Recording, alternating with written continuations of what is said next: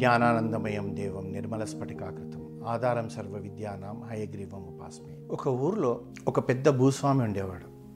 ఆయనకు వంద ఎకరాల పొలం ఉంది. చాలా సంతోషంగా ఉండేవాడు. తర్వాత పంట బాగా పండేది. నలుగురికి సహాయపడుతూ ఉండేవాడు. ఊర్లో కూడా పెద్ద ఆయన పెద్ద ఆయన పెద్ద ఆయన అనేవాళ్ళు. అతను చెప్పే మంచి మాటలు నలుగురు వినేవాళ్ళు. ఈ విధంగా ఉన్నారు. అయితే అతని చిన్నతనంలో తాను ఆ ఊర్లో ఆ కాలంలో పదో తరగతి చదవడం కూడా గొప్పతనం కనుక ఆ పదో తరగతి చదివేటప్పుడు కూడా వాళ్ళ నాన్నగారు ఏమన్నారంటే ఒరే నువ్వు ఈ పదో తరగతి మొదటి తరగతిలో ఉత్తీర్ణత పొందితే అంటే ఫస్ట్ ర్యాంక్ వస్తే నీకు గొప్ప బహుమతి ఇస్తానంటాడు. నాన్నగారు ఏదో గొప్ప బహుమతి ఇవ్వబోతున్నారన్న సంతోషంతో ఇతను కష్టపడి ఫస్ట్ డివిజన్లో పాస్ అవుతాడు. అప్పుడు తండ్రి ఏం చేస్తాడంటే లండన్ నుంచి ఒక రిస్ట్ వాచ్ చేతికి పెట్టుకునే వాచ్ తెప్పిస్తాడు. తెప్పించి కొడుక్కిస్తాడు. అంటే ఆ చుట్టుపక్కల ఎవ్వరి దగ్గర కూడా అసలు గడియారమే ఉండడం కష్టం ఆ కాలంలో. లండన్ నుంచి వచ్చింది అనేటప్పటికీ ఇతను కూడా గర్వంగా నా తండ్రి ఇచ్చాడు అని చాలా జాగ్రత్తగా కాపాడుకొని ఉండేవాడు. అయితే ఈ విధంగా ఉంటున్న అతను కాలం సాగుతూ పోయింది. తండ్రి గారు చనిపోయారు ఇతని వివాహం అయింది అంతైపోయింది తాను ఉద్యోగం ఏది చేయలేదు. తనకు తండ్రి ఇచ్చిన పొలంను ఇంకా నాలుగింతలు చేసుకొని ఆ పొలంను మీద బాగా జాగ్రత్తగా వ్యవసాయం చేసి డబ్బు సంపాదించి నాలుగింతలు పొలాన్ని పెంచుకున్నాడు. ఈ విధంగా ఉన్నప్పుడు ఒక సంవత్సరము మంచిగా దండిగా పొలం పండింది. ధాన్యం చాలా బాగా వచ్చింది. ఆ ధాన్యాన్ని అంతా కూడా తీసేసుకొని ప్రతి ప్రతి ఇంట్లో కూడా అంటే ఊర్లలో ఒక పెద్ద రూమ్ లాంటిది ఉంటుంది. దాంట్లో ధ్యాన్ ధాన్యం పెడతారు. అవసరానికి దాన్ని అమ్ముతూ ఉంటారు. ఆ ధాన్యం కొట్టమంటారు. అయితే ఇతను కూడా పొలం నుంచి దా ధాన్యం అంతా తెప్పించాడు బండ్లలో పెట్టేసి. తెప్పించి ఒక గదిలో పెట్టి దాన్ని అన్ని సర్దుతూ చేస్తూ పోయాడు. అంతా అయిపోయిన తర్వాత బయటికి వచ్చాడు వచ్చి అక్కడ చైర్లో కూర్చొని భార్య ఇచ్చిన కాఫీ తాగాడు. కాఫీ తాగినాక సమయం ఎంత అవుతుందని చెప్పి చూసేటప్పటికి చేతికున్న గడియారం కనబడదు. అంతే గుండె పగిలిపోతుంది. ఎందుకంటే ఖరీదు కాదు నా తండ్రి ఎంతో మక్కువతోటి లండన్ నుంచి తెప్పించి ఇచ్చాడు. నేను గడియారం బొడగొట్టుకున్నాను అని చెప్పి పరిగెత్తుకొని పోతాడు. పొయ్యి ఆ పొలం దగ్గర అక్కడ ఇక్కడ చూస్తాడు వస్తాడు. వచ్చిన తర్వాత ఎక్కడైతే ఈ ధాన్యం పెట్టిన కొట్టంలోకి వెళ్ళి చూస్తాడు ఎక్కడ కనబడదనమాట. కనబడకపోతే అతను ఏం చేస్తాడంటే మళ్ళీ ఆలోచిస్తాడు నేను ఎక్కడ బొడగొట్టుకొని ఉంటాను ఏం చేసి ఉంటానంటే అప్పుడు గుర్తొస్తుంది ఏమనంటే తాను పొలం నుంచి ధాన్యం అంతా వచ్చి ఆ కొట్టంలో పెట్టే ముందర కూడా నేను సమయం చూసుకున్నాను కనుక బహుశా ఈ గడియారము ఈ ధాన్యం ఉన్న దాంట్లోనే పడిపోయి ఉంటుందని అనుకుంటాడు. అనుకొని ఇలా చేయాలి వెతికాను ఇంత వెతికినా దొరకలేదని చెప్పి భార్యను పిలిచి అడిగితే ఆవిడ వెళ్ళి వెతుకుతుంది ఎక్కడ దొరకదు. తర్వాత అతను ఆ దిగులుగా కూర్చొని ఉన్నప్పుడు ఆ ఇంటి ఎదురుగా చిన్న పిల్లలు అందరూ ఒక ఐదు నుంచి పది సంవత్సరాల వయసులో ఉన్న పిల్లలు ఆడుకుంటూ ఉంటారు. ఒక ఆరాడు మంది ఉంటారు. వాళ్ళందరినీ పిలుస్తాడు. పిలిచి ఏం చెప్తాడంటే ఒరేయ్ మీకు ఒక నేను మంచి బహుమతి ఇవ్వాలనుకుంటున్నాను. ఈ గదిలోకి వెళ్ళి మీకు ఎక్కడైతే చేతి గడియారం ఎవరికి దొరికితే వాళ్ళకి నేను బహుమతి ఇస్తాను వెతకండి రానగానే పిల్లలందరూ ఓ అల్లరి చేస్తూ వెళ్ళి ఆ రూమ్లో అంతా వెతుకుతారు. పది నిమిషాలు పదిహేను నిమిషాలు ఇరవై నిమిషాలు అయిపోయాక అందరు దిగాలుగా వచ్చేస్తారనమాట వచ్చేసి తాతగారు క్షమించండి మేము ఎంత వెతికినా మీ గడియారం దొరకలేదు.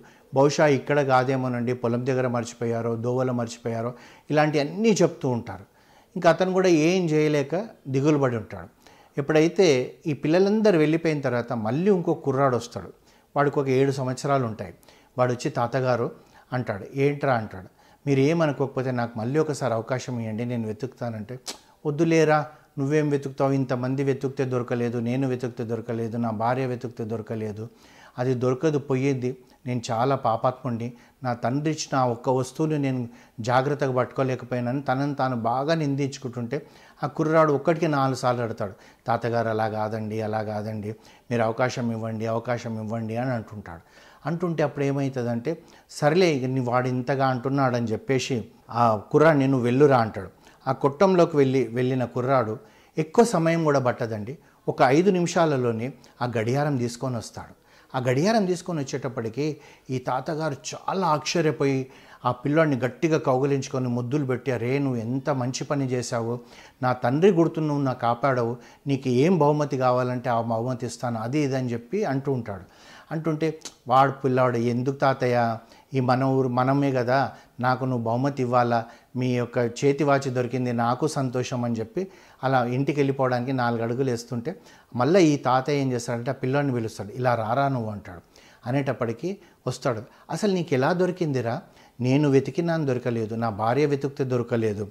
అంతేకాకుండా ఇంతమంది నీ స్నేహితులతో కలిసి నువ్వు కూడా ముందుసారి పోయావు అప్పుడు వెతికినావు అప్పుడు కూడా దొరకలేదు ఇప్పుడు ఎలా దొరికిందో అని చెప్పి అడుగుతాడు. అడిగితే ఆ కుర్రవాడు చెప్తాడనమాట తాతయ్య మీకు విషయం చెప్పనా? నేను ఒక్కడిగా వెళ్ళినప్పుడు లోపలికి వెళ్ళిన వెంటనే నా శ్వాస చప్పుడు రాకుండా నేను వెతికాను. ఎప్పుడైతే నా శ్వాస చప్పుడు కూడా రాలేదో అక్కడ మొత్తం నిశ్శబ్దం ఉంది ఆ గదిలో. ఆ నిశ్శబ్దం ఉన్న సమయంలో tick tick tick tick tick tick అన్న చప్పుడు వినబడ్డది. ఆ చప్పుడు వినబడ్డ దిక్కుగా వెళ్ళాను ఆ గడియారాన్ని తీసుకున్నాను తాతయ్య అంటాడు. అనేటప్పటికీ ఈ తాతగారు ఆశ్చర్యపోతారు. అడుగుతాడు మరి మీరు ఇంతమంది కూడా వెళ్ళి వెతికారు కదరా? ఎద్దు అప్పుడు దొరకలే మరి ఇప్పుడు ఎలా దొరికిందో అని అడుగుతాడు. అప్పుడు మేమందరం కూడా లోపలికి వెళ్ళి ఒరే నువ్వు అటు వెతుకు నువ్వు ఇటు వెతుకు ఈ ముచ్చట్లలోనే ఉన్నాము మాకు ఆ చప్పుడు వినబడలేదు అంటాడు. అంటే అప్పుడు తాతగారు అడుగుతాడు మరి అలా అంటే అప్పుడు నేను వెతికాను కదరా? నా భార్య కూడా వెతికింది కదా? అంటే తాతగారు మీరు నానమ్మ వెతికినప్పుడు మీరు ఆందోళనలో ఉన్నారు. అయ్యో మా నాన్నగారు ఇచ్చిన గడియారం పోయింది అన్న ఆందోళన ఉన్నారు బాధపడుతూ ఉన్నారు. మీకు మీ ధ్యాస అంతా కూడా ఆ నాన్నగారు ఇచ్చిన గడియారం పైనే ఉంది కానీ ఇక్కడ ఏ గడియారం ఎక్కడ పడేసుకున్నారన్నది లేదు. అందుగురించే మీకు దొరకలేదు తాతగారు నాకు దొరికింది అంటాడు. అంటే దీని నుంచి మనం ఏం నేర్చుకోవాలంటే మనం చేసే ప్రతి పని కూడా ప్రశాంతతతో చేయాలి.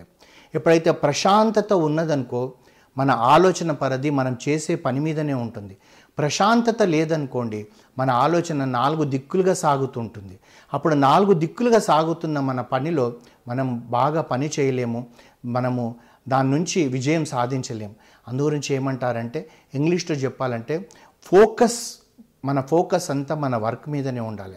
అంటే మనకి ఇంకా తెలుసుకోవాలంటే కృష్ణుడు అర్జునుడికి ద్రోణాచార్యుడు విలువిద్య నేర్పించేటప్పుడు ఆ పక్షి కంట్లో కొట్టంటే అందరు రకరకాలుగా చుట్టుపక్కల చూశారు. అంటే ప్రశాంతత లేదు. అర్జునుని అడిగినప్పుడు ప్రశాంతంగా ఆ పక్షి కన్నునే చూశాడు కనుక కొట్టగలిగాడు. మనం కూడా అంతే మన జీవితంలో ఎదగాలంటే అంటే ఇప్పుడు తాతగారి పోయిన వస్తువు దొరికినట్టుగా మనం వృద్ధిలోకి రావాలంటే ఎప్పుడు ప్రశాంతతతో ఉండాలి. మనం మనం ఎంత కామ్గా ఉంటే మనం అంత గొప్పగా మనం పని చేయగలుగుతాం.